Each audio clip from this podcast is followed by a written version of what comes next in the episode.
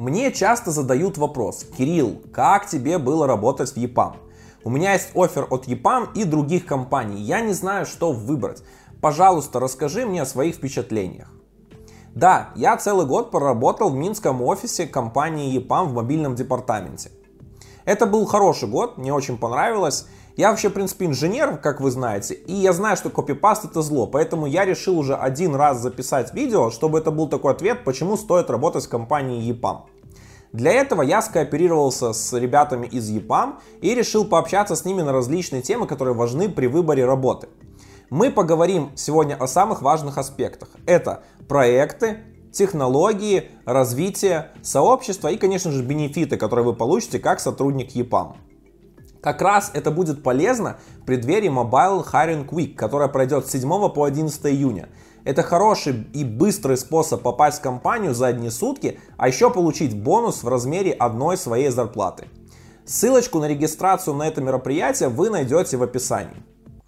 Блин, вот когда я везде устраивался на работу, никто не давал просто бонусом одну зарплату. Ты даже мог еще меньше получить зарплату на свой испыт.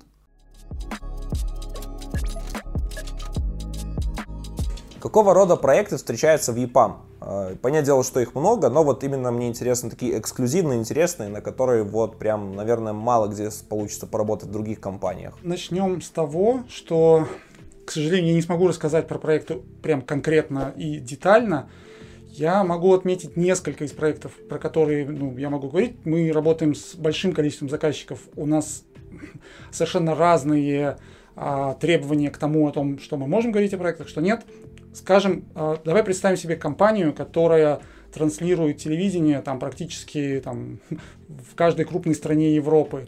И мы делаем для них приложение, которое позволяет смотреть а, телевидение, записывать его там как на устройство, так и на домашнюю приставку, Э, планировать, в общем, миллионы разных вещей, причем в каждой стране эти требования отличаются, там, я не знаю, в какой-то стране запрещены определенные фичи, в какой-то разрешены, в каждой стране свой контент, своя программа передач и так далее. И это делает наша команда, это делает команда EPAM. И просто чтобы было понятно, да, там на каждой из платформ находится по, я не знаю, 15 человек, э, сейчас может быть чуть меньше, но тем не менее, достаточно большие проекты. Более того, это касается не только mobile, да, у нас там же есть и а, Windows, там же есть и веб, и, в общем, на все платформы мы стараемся выкатывать одни и те же фичи, так, чтобы, в общем, пользователи могли зайти с любого устройства и получить доступ к своему контенту. Это как один из примеров.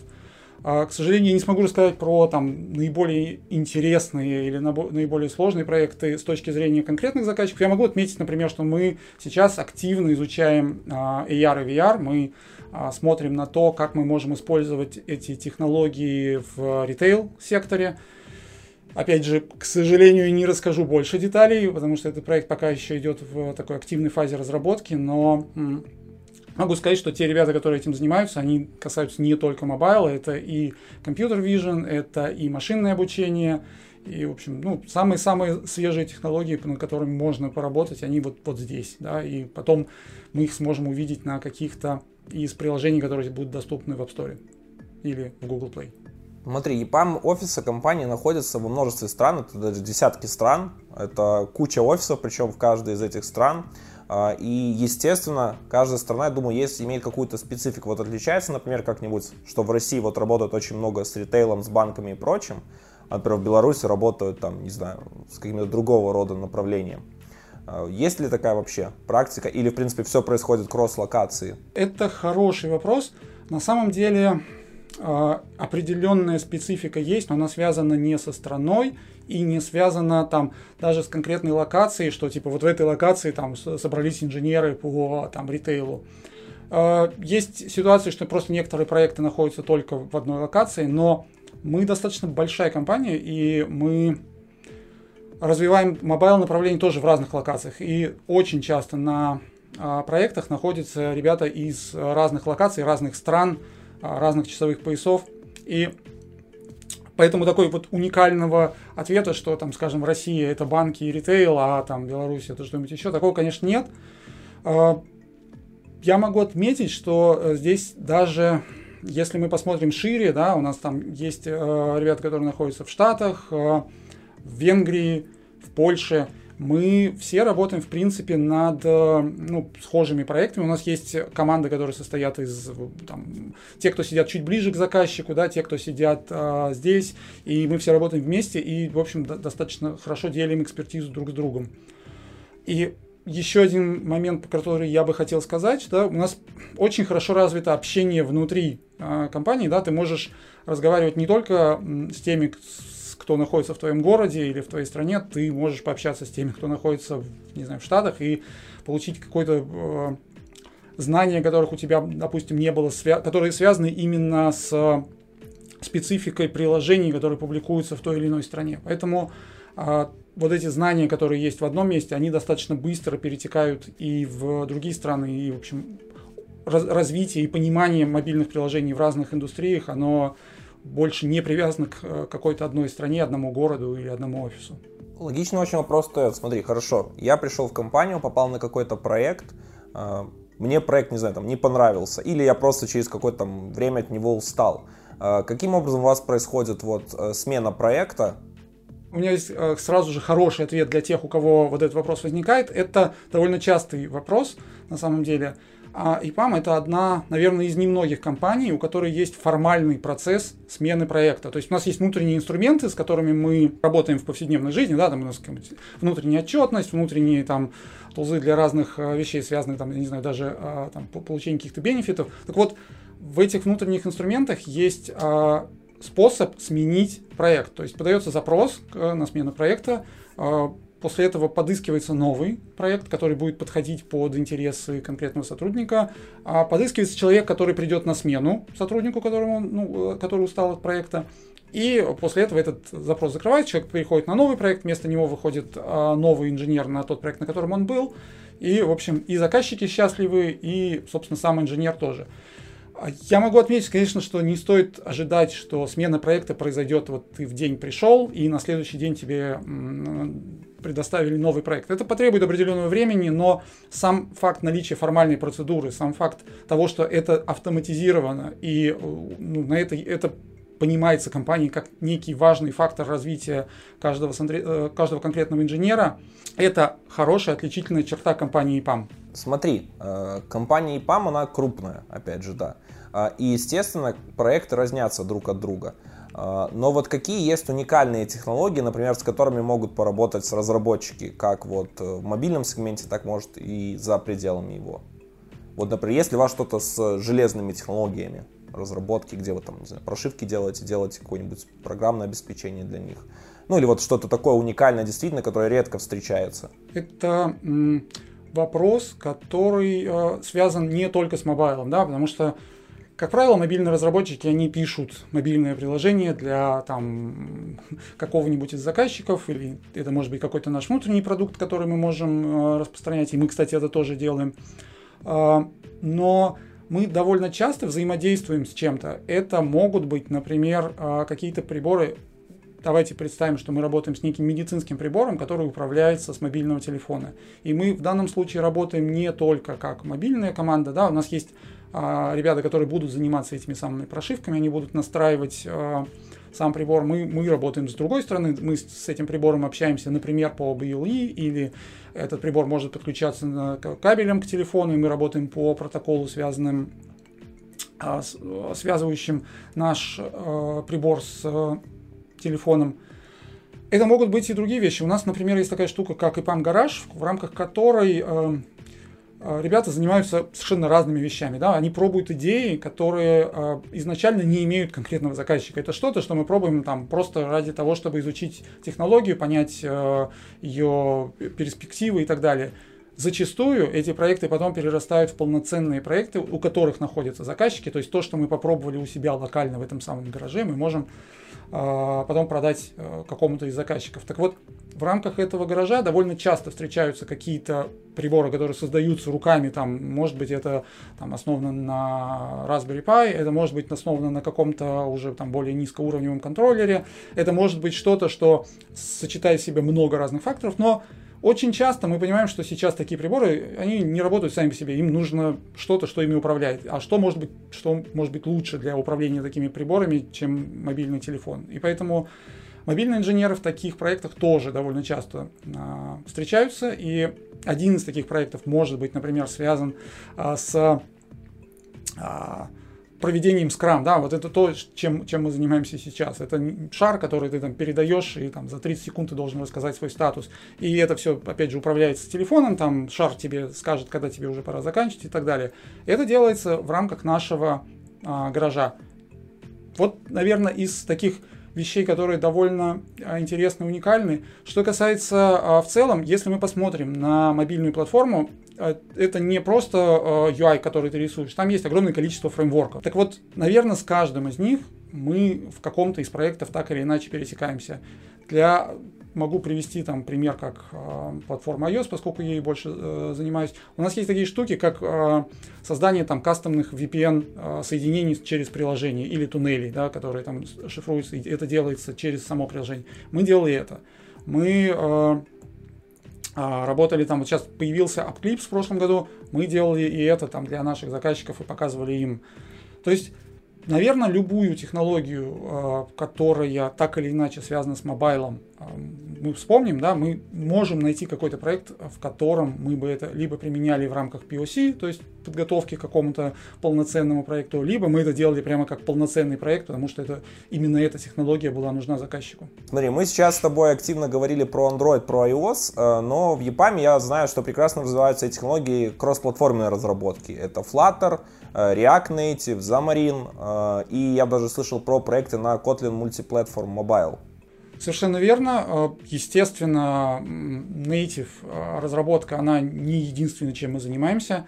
Мы знаем, что Flutter сейчас растет, мы знаем, что к нему появляется интерес, мы знаем, что а, Google активно продвигает его, поэтому, естественно, у нас есть Flutter, Flutter практика, у нас есть даже GDE по Flutter, он работает у нас в компании.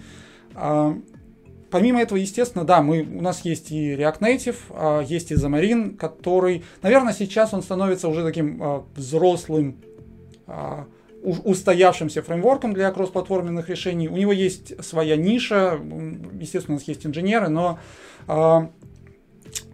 скажем, наверное, если мы говорим про вот что-то, что чем кроссплатформенный, ну, то есть тем, тем фреймворком, по которым хотят заниматься люди. Да, это, наверное, в первую очередь Flutter, поскольку сейчас это такой хайп вокруг него создан и э, достаточно активно развивается. Он потихонечку проникает на новые платформы, он там потихонечку выползает в веб э, и а, у нас есть а, продакшн-проекты на Flutter, естественно, и, в принципе, мы смотрим на эту платформу как на что-то, что будет занимать достаточно заметную долю рынка.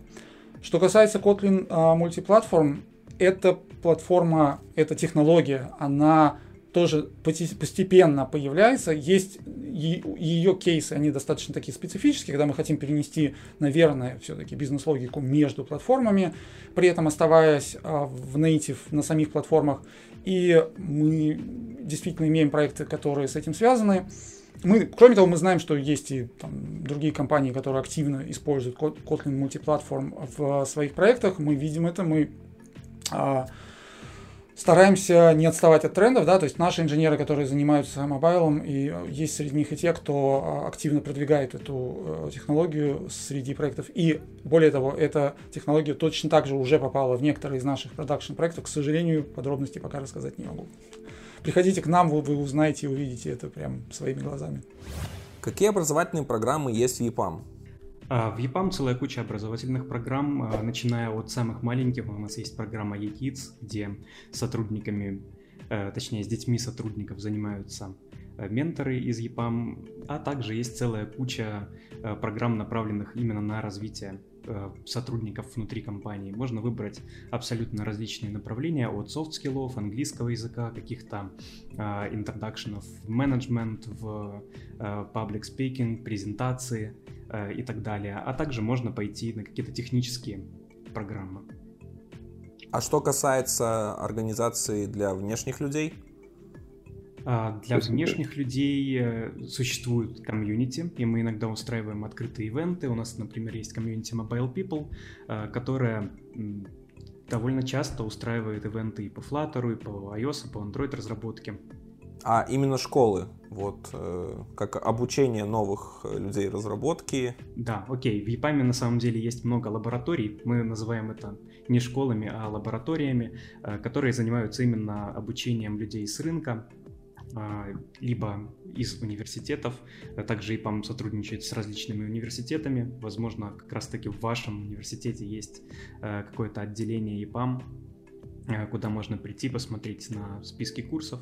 Это у нас и Java, и другие направления. Что касается Android, мы сейчас перешли на сотрудничество с Rolling Scopes, и практически вся Android-лаборатория заменяется школой Rolling Scopes, EPAM поддерживает это направление, и Собственно, оттуда несколько ребят в год мы берем на стажировки. Я еще знаю, что в EPAM есть программа менторства. Да, что касается менторства, это вообще очень круто. Мы можем э, запросить у своего ресурсного менеджера себе ментора, причем не обязательно из твоей технологии, он может быть как э, э из Android, так и там вообще из JavaScript, например, и тебе выделят в помощь э, человека, который будет э, поддерживать тебя, помогать в обучении, в освоении новой специальности. А, ну, точно так же можно а, попросить ресурсного менеджера о смене своей специализации. А, я был в прошлом году на классном докладе от одного из CTO EPAM а, где он рассказывал про то, как EPAM движется в сторону такой digital трансформации, где сотрудники должны Э, развиваться в разных направлениях, и это даже поощряется. То есть, если человек захочет э, развиваться там, ну, если я, например, захочу развиваться в сторону JavaScript, я возьму и пойду туда, причем а, я не потеряю свою зарплату, не потеряю а, свой title, который у меня есть, я просто буду а, развиваться вот в немного другом направлении. И главный point в том, что если человек уже работает там senior разработчиком, например, то он достаточно быстро сможет поднять скиллы и стать сеньор разработчиком и в другой технологии. Но технологическое это знание все равно что нужно набирать через опыт. А, ну, естественно, через опыт нужно набирать какие-то знания, но тут а, поинт именно в том, что человек достаточно быстро сможет э, погрузиться в новую технологию, имея уже какой-то бэкграунд в предыдущей технологии, потому что а, общаясь с ребятами из других дисциплин, я все больше и больше вижу схожих каких-то моментов, там, схожих архитектурных решений, и, в принципе, если человек уже достиг каких-то высот в одном направлении, я не думаю, что ему прям супер сложно будет э, свичнуться в другую ветку. Угу. А что касательно переключения не в технические ветки, а, например, в менеджмент или там, не знаю, в дизайн, то есть вообще в другую область совершенно. Угу. Если мы хотим переключиться в дизайн э, из технической ветки, я думаю, это прям хороший челлендж, потому что я, например, э, не готов к переключению в дизайн, потому что, ну, я чистый технарь, я не, не умею рисовать, не умею там видеть вот это вот все. А, но если, если у вас есть такие скиллы, то, в принципе, опять-таки просите а, выделить вам ментора из дизайн-департамента а, и начинаетесь там качаться. Я знаю примеры людей, которые не из технических, правда, дисциплин, а из менеджмента свичнулись в дизайн, действительно, и до сих пор сейчас работают счастливо.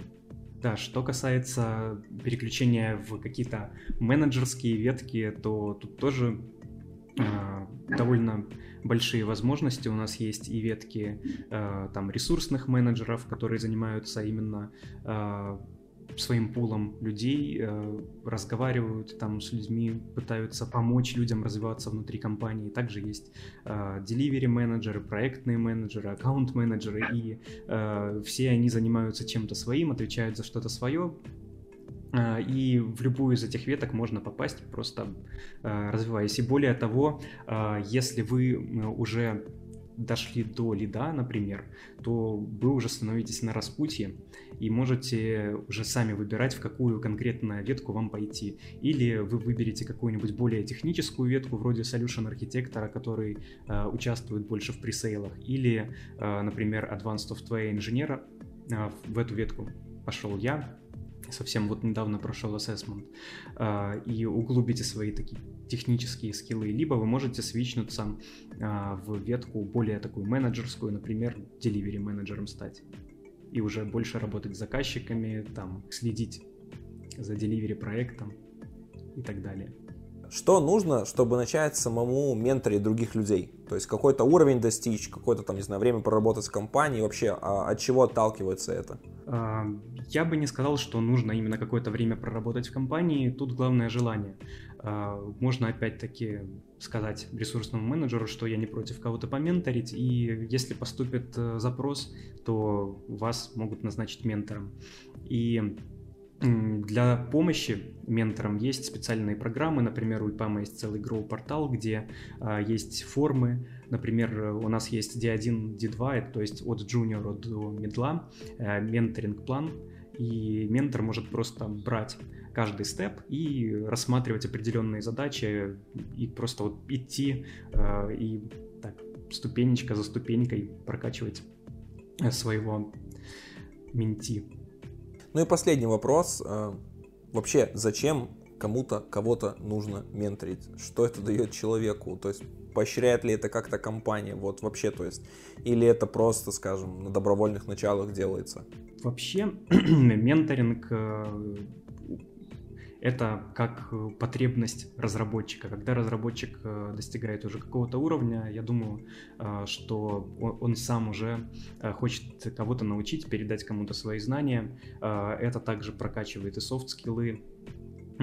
Опять-таки вы ближе знакомитесь, например, если это человек из вашей команды, вы можете гораздо ближе поработать с ним, вы можете как-то прокачать э, тим, свою команду, так скажем. Э, важно именно желание самого человека э, прокачивать другого человека. Э, и через это прокачивать себя. Потому что когда ты хочешь чему-то научиться еще глубже, еще лучше, то э, ты можешь просто взять и попробовать научить этому другого. И в процессе ментор, менторинга еще и самому э, получить кучу каких-то дополнительных знаний, потому что э, у нас IT-сфера обширная, и знать все просто нереально. Э, и вот так вот, помогая кому-то развиваться, ты можешь развивать и самого себя. Зачем нужно сообщество компаниям? А, на самом деле, разным компаниям а, сообщество, как правило, нужно для разных целей. А, но всегда очень здорово, когда есть сообщество, которое компании, э, которое сотрудничает с компанией, которое есть внутри компании. Ну, например, в первую очередь, если говорить о EPAM, то компании, конечно же, очень выгодно, когда разработчики внутри э, имеют какую-то площадку для того, чтобы встретиться, пообщаться, обсудить общие проблемы. Дело в том, что EPAM это компания, в которой очень много разных проектов. И если ты общаешься только на проекте, то ты как бы ограничен, ограничен э, в как бы, в людях, которые тебя окружают, и вы там можете обсуждать только между собой. А если хочется узнать там стороннюю точку зрения, обсудить, а может быть кто-то сталкивался уже с таким. А, и как раз внутри комьюнити всегда можете найти таких людей, которые работают на других проектах, в которых, может быть, похожие боли, или кто-то уже решал подобные проблемы. Или, например, э, вы решили какую-то интересную задачу, хотите поделиться, и выясняется, что на другом проекте люди как раз пытаются придумать решение, а тут у вас уже есть готовое. И это очень здорово, во-первых, для людей, а во-вторых, для компаний, потому что это же ресурсы, это же время людей, которые этим занимаются. Вот. Я думаю, что в первую очередь э, вот такую пользу несет комьюнити компания. Вот. Если там говорить продуктовых компаниях, то там, наверное, другие могут быть какие-то пользы. Но если говорить о EPAM, то это вот так. А что дает сообщество конкретно разработчику? То есть мы поняли на примере компании, что это шаринг знаний, а вот конкретно разработчику для его роста, развития. Ну, Кирилл, ну блин, сообщество это же круто это же классно прийти пообщаться с людьми, которые имеют те же интересы, что и ты, а, которые живут вообще в других городах. EPAM же очень большая international компания. Вот в комьюнити у нас находится вообще в куча разных городов. Если говорить там о Mobile People, то она когда-то появилась в Минске, а сейчас распространилась по куче локаций, где присутствует ИПА. Вот. Ты можешь пообщаться с людьми, которые вообще находятся в другой стране, с которыми ты по-другому никак не познакомился. Вот. Поговорить на темы разработки, на темы неразработки. Ну, и вообще завести знакомство, потом прилететь, например, туда, и там у тебя уже есть друзья, потому что ты познакомился с ними внутри комьюнити. Комьюнити, в первую очередь, расширяет круг общения, да, во вторую очередь, ну, конечно, у тебя есть возможность поделиться знаниями, у тебя есть возможность получить знания, э, у тебя есть возможность э, строить какую-то коллаборацию и там, не знаю, brainstorming и э, придумать какие-то классные штуки, которые, может быть, ты в один не придумал, и там люди, которые будут в этом участвовать, там тоже одни вы не придумали, а вы вместе вы берете и решаете это. Это же классно, это про общение, про общение среди э, людей. Которые больше не ограничено там, опять же, офисом, а, проектом, а, только ограничено только вашим желанием, вашим временем. Угу. Слушай, ты сам вот сказал сейчас, что много офисов, много где есть сообщество, а какая-то коммуникация между сообществами в разных локациях происходит, и если да, то каким образом?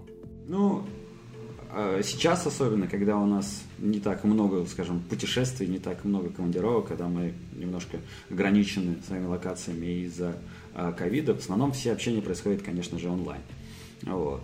А, ну, разумеется, люди проводят какие-то совместные ивенты. Когда мы делаем какое-то мероприятие или ивент там, в одной локации, оно шарится на все локации, и там люди могут поучаствовать. Понятно, что если это external event, когда мы делаем что-то на внешней аудитории. Там могут присоединиться вообще все.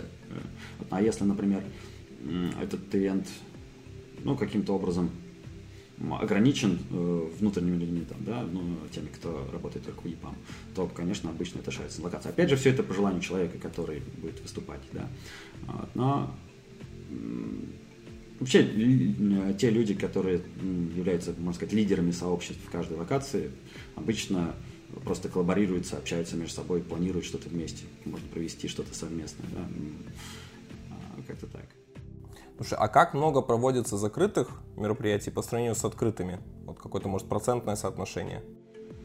Слушай, мне вот кажется, сейчас э, открытых даже стало больше, чем закрытых. Потому что, ну, давай посмотрим, какие есть причины того, почему мероприятие может быть закрытым, а почему может быть открытым. Вот. Например, а, ты начинающий спикер, и ты волнуешься о том, что если ты сразу выступишь на большую аудиторию, то там а, будет какой-то там неожиданная для тебя реакция или еще что-то, что ты, например, будешь плохо выступать. И хочешь сначала выступить среди знакомых людей, там, на свою локацию только, да, или на только EPAM. Вот, ну, вот в этих случаях делает, делается internal event. Вот. Но причем я знаю много случаев, когда люди до этого, не имея особо большого опыта, уже согласны провести выступление на экстернах. Мы недавно делали ивент, там э, выступала девчонка, очень здорово, э, сразу на внешку.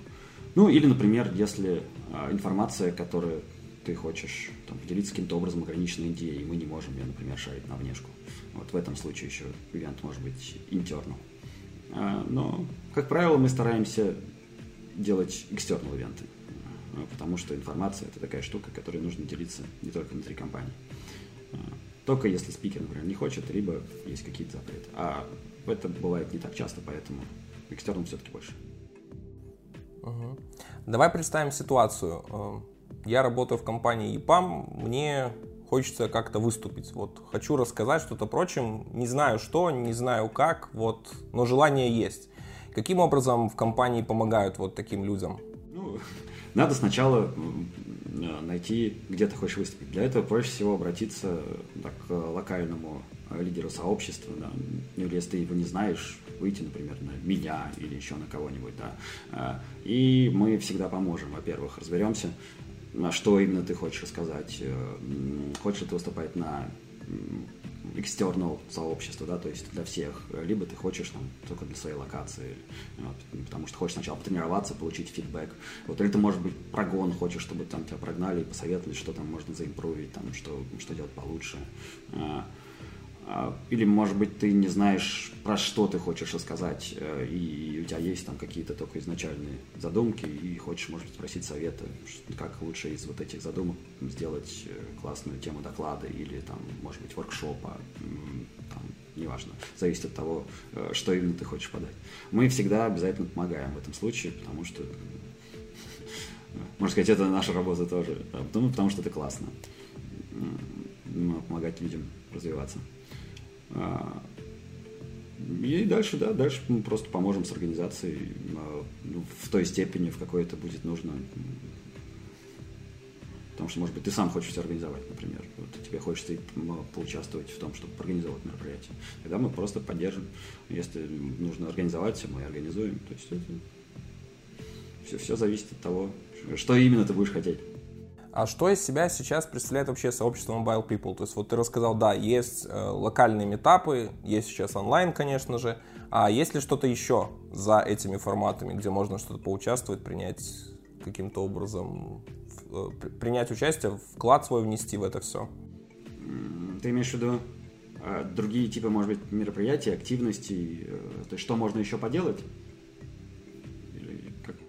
Да, да, вот я знаю, есть Mobile People Talks подкаст, э, то есть, я думаю, есть шанс как минимум туда, если что-то интересное делаешь, прийти рассказать, в принципе, поучаствовать в подкасте гостям.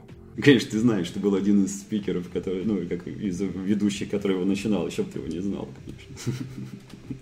конечно.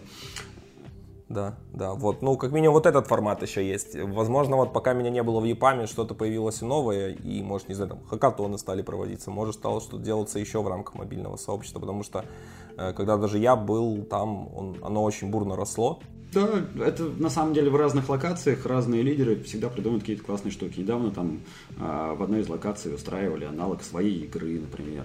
Где-то делали хакатон.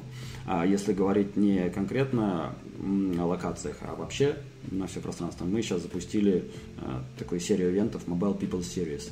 Это типа такой как сериальчик, который выходит каждые две недели, но вместо серии там пара, парочка докладов на какую-то определенную тему. То есть, например, прошли уже ивенты по э, Flutter и по Android, следующий будет про iOS, а потом там будем копать, может, вглубь, там что-нибудь там про Kotlin поговорим или про декларативку. Ну, э, как либо. То есть, в отличие от подкаста, это не просто суждение с гостем каких-то вопросов, а, а это прям подготовленные доклады.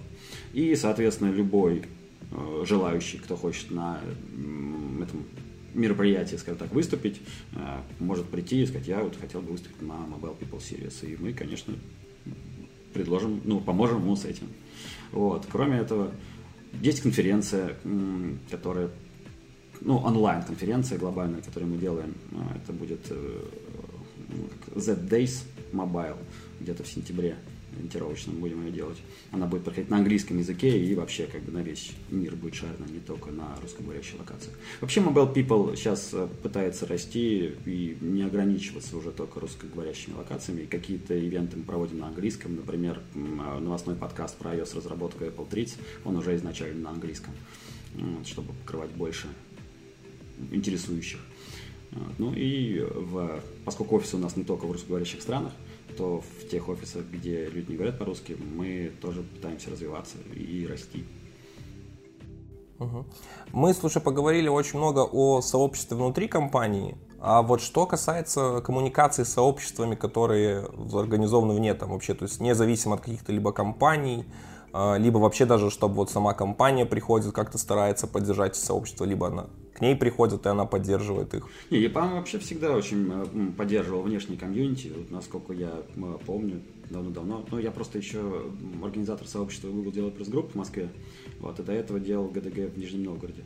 А, и я тогда еще не работал EPAM, э, но когда я пришел, сказал, ребята, может быть, поддержите. Э, в первую очередь не предложили, ну вот у нас пока еще нет площадки, но вот как мы так достроим, сразу приходите, можете у нас делать ивенты.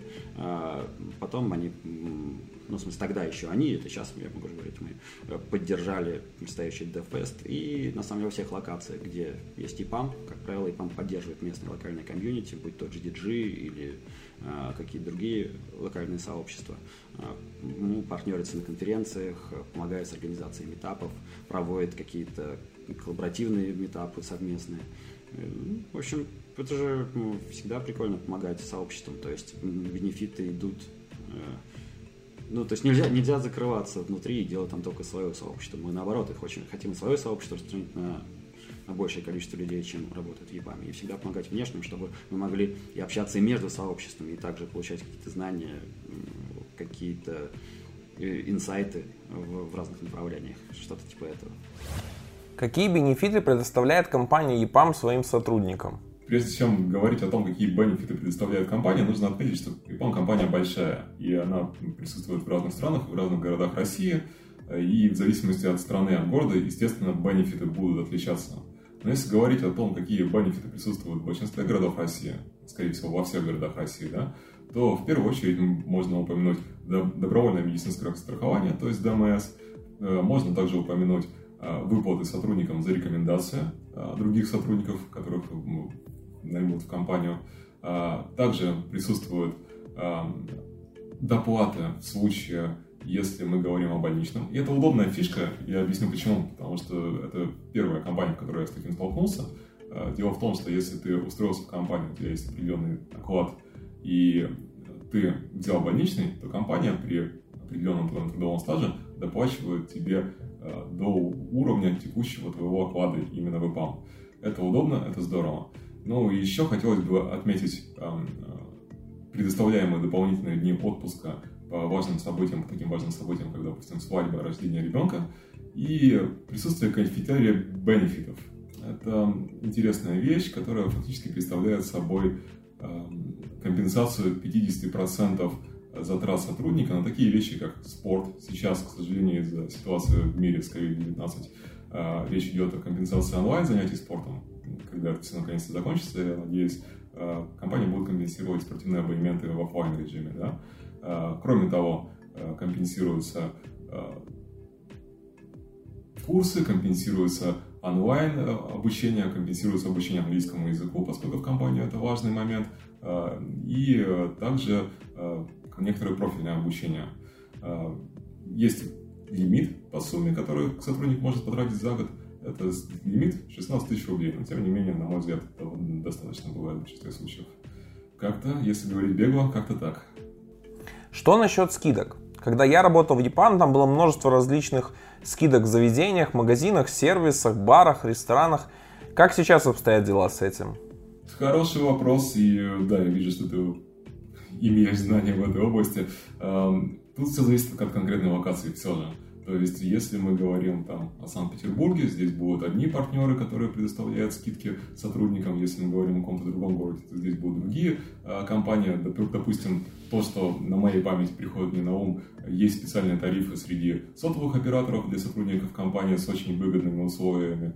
Есть даже скидки от доставки еды, что опять-таки особенно актуально, если учитывать, что мы сейчас работаем из дома. Вернее, большинство, немалая часть нас работает из дома, соответственно, можно доставить еду себе, заказать доставку еду себе на дом и получить за это скидку. Прикольно. Но тут нужно смотреть уже конкретный город, конкретную локацию. Мы в Минске часто пользовались доставкой еды на скидках. Это, кстати, очень классные предложения были, потому что там была скидка 30, 40, даже 50% в отдельных заведениях. Я думаю, что сами, сами службы доставки тоже заинтересованы в привлечении новых клиентов, а выпало много сотрудников, и сарафанное радио разнесет информацию о том, что можно воспользоваться услугами той или иной доставки. Так что это обоюдно выгодная вещь. Что включает в себя медицинская страховка компании? О, к счастью, мне не слишком часто приходится обращаться в больницу, но смотри, э, я не помню, когда я в последний раз ходил в бесплатную больницу по обязательному медицинскому страхованию, да, то есть, если вдруг я простудился, если вдруг я заболел, то я, собственно говоря, обращаюсь э, в страховую, и она одобряет визит к врачу со всеми необходимыми анализами. Э, кроме того, э, страховка покрывает также лечение зубов в некоторых ограниченных объемах, но в большинстве случаев хватает. И также присутствует телемедицина, мне не приходилось пользоваться, но говорят, удобная штука. И даже, говорят, присутствует Э, помощь психолога по горячей линии тоже не приходилось пользоваться, но тем не менее это есть, и скорее всего это работает, раз это объявлено, заявлено нашими HR, значит это работает. Крупные компании часто имеют практику предоставления займов на покупку жилья для сотрудников или дают жилье компании в аренду на выгодных условиях. А как с этим обстоят дела в ЕПАМ? Слушай, ну тебе как человек, который работал в питерском, о, прошу прощения, в минском представительстве ПАМ, э, наверное, больше есть чего рассказать по этому поводу мне, потому что я слышал, что в Минске компания даже чуть не занималась строительством, да? Тут ты мне скажи, так это или нет. А, мне не приходилось пользоваться эм, помощью компании в данном случае, если мы говорим о приобретении жилья, но я могу привести другой пример, который, э, так скажем, тоже касается жилья и в котором, в котором компания оказывала мне поддержку. Это непосредственно компенсация э, стоимости арендуемой квартиры при переезде в другой город, при релокации. Ну, возможно, про это стоит поговорить немножко позднее. Я не знаю, будешь ты спрашивать меня про релокацию, но там вот это точно присутствует. И тут я на своем опыте могу рассказать. Если говорить про покупку жилья непосредственно себе, здесь, к сожалению, у меня опыта еще не было. В смысле, опыта обращения э, за помощью компании поэтому не могу поделиться информацией. Какой минимальный срок надо отработать в компании, чтобы иметь возможность релацироваться? Угу. Ну, тут мне есть чем поделиться, потому что я сам релацировался, я релацировался в город Санкт-Петербург для того, чтобы более плотно заниматься мобильной разработкой и, собственно говоря, доволен переездом, и здесь мне компания помогла. Но давай по порядку отвечая на твой вопрос на первый, э, насчет опыта работы в компании и так далее. Релацироваться можно э, в компании, начиная с уровня senior специалиста. Э, для, для senior специалиста, собственно говоря, открыта релокация в другие страны. Если мы говорим для релокации внутри страны, допустим, внутри России, да, я говорю про Россию просто потому, что я сотрудник ИПАМ Раша, так сказать, и поэтому больше знаю здесь, в этой области именно э, про эту страну. Э, для релокации внутри страны достаточно уровня middle специалиста. Если мы говорим про релокацию в другие страны, то это реально рабочий кейс. И у меня есть немало знакомых, немало, немало коллег, которые переехали. Переехали в Испанию, переехали в США, в другие страны. Это работает, и компания оказывает поддержку. На своем примере я это почувствовал, когда релацировался в Санкт-Петербург. Когда-то у меня была мысль переехать в США, и я немножко изучал внутри компании. А, собственно говоря, а, компания, в компании есть э, специальные специалисты, которые будут поддерживать тебя, которые будут отвечать тебе на вопросы, вплоть до того, что они там, проконсультируют тебя, допустим, если мы говорим про США, буду рассказывать про этот кейс, потому что слишком много стран, и про все мы обсудить не успеем. Они, специалисты компании, проконсультируют тебя по, по всем вопросам, включая даже такой щепетильный для э, США вопрос, как medical insurance, да, медицинское страхование. Э, компания поддерживает, поддерживает тебя также и с финансовой точки зрения. То есть тебе оплатят билет, не только тебе, но также и твоим родственникам, э, оплатят билет, там, допустим, на самолет, э, тебе оплатят багаж, тебе оплатят даже такие мелочи, как трансфер до аэропорта отбытия, это трансфер до аэропорта прибытия, собственно говоря. Когда ты приедешь в другую страну, ты тоже не останешься без поддержки, тебе предоставят либо для проживания на определенный срок корпоративное жилье, либо тебе компенсируют, насколько я помню сейчас для США, сумма составляет 2000 долларов на аренду жилья в первый месяц. И э, есть некоторые неожиданные вещи, которые лично я не ожидал увидеть в качестве бенефита. Э, тебе также компенсируют э, аренду автомобиля на первый месяц, э, либо если ты э, предпочтешь пользоваться общественным транспортом, либо такси, да, там Uber, что-то вроде этого, то тебе компенсируют до 500 долларов на транспортные расходы в течение первого месяца просто после переезда. На мой взгляд, это довольно интересно, особенно про машину меня удивил этот момент. Я вот точно помню уровень специалиста, то есть не ниже синего, по поводу срока, по-моему, в течение одного года а, нужно проработать в компании, но здесь лучше уточнять. А что насчет оплаты внешних курсов, конференций и прочих различных мероприятий, которые проходят за пределами компании? Ну, компания заинтересована в развитии сотрудников, и она всячески их поддерживает. Соответственно, критерий бенефитов, который я уже упоминал, он включает в себя также компенсацию до 50% билетов на онлайн-конференции, там, офлайн-конференции, которые, я надеюсь, скоро к нам снова вернутся, профессиональное обучение, обучение английскому языку, да, то есть, соответственно, я сам использовал этот бенефит для обучения английского языка, чтобы потянуть свой уровень, и э, получил выплату без, без каких-либо замедлений 50% Э, потраченных денег мне компания компенсировала. Вот мы обсудили с ребятами, почему стоит работать в EPAM и каким образом компания поддерживает своих сотрудников. Мы обсудили достаточно важные аспекты, которые я вам рекомендую обратить внимание, когда вы выбираете между офферами. Цифра, которая у вас стоит в ЗП, это не единственное, что является важным. Обратите обязательно внимание на то, как компания помогает своим сотрудникам в плане медицинской страховки, возможности релокейта, какие-то бонусы, образовательные программы и другие важные аспекты для развития айтишника как профессионала, потому что в нашей сфере это очень важно, и компания должна тут быть заинтересована в том и всячески поддерживать своих сотрудников. Вы, конечно же, спросите, почему мы не поговорили ни про какой негатив, не попытались вычленить какой-нибудь э, дохлый скелет из шкафа. Это очень, по моему опыту, очень все персонально, потому что каждый человек имеет свой негативный опыт. С ним могло произойти что-то нехорошее. Он мог быть недоволен каждым своим каким-то аспектом личным. И это всегда лично. То есть, по мне, негатив это личная вещь, которую вам нужно всегда очень четко фильтровать. Не верьте слепо тому, что пишут в отзывах, э, фильтруйте всегда все это, потому что правда, она всегда будет где-то посередине, между мнением работодателя и между мнением человека, который был недоволен от компании. Точно так же, кстати, и с позитивом. Тоже нужно его искать где-то посередине. На этом у меня все. Всем хорошего Android. Пока-пока.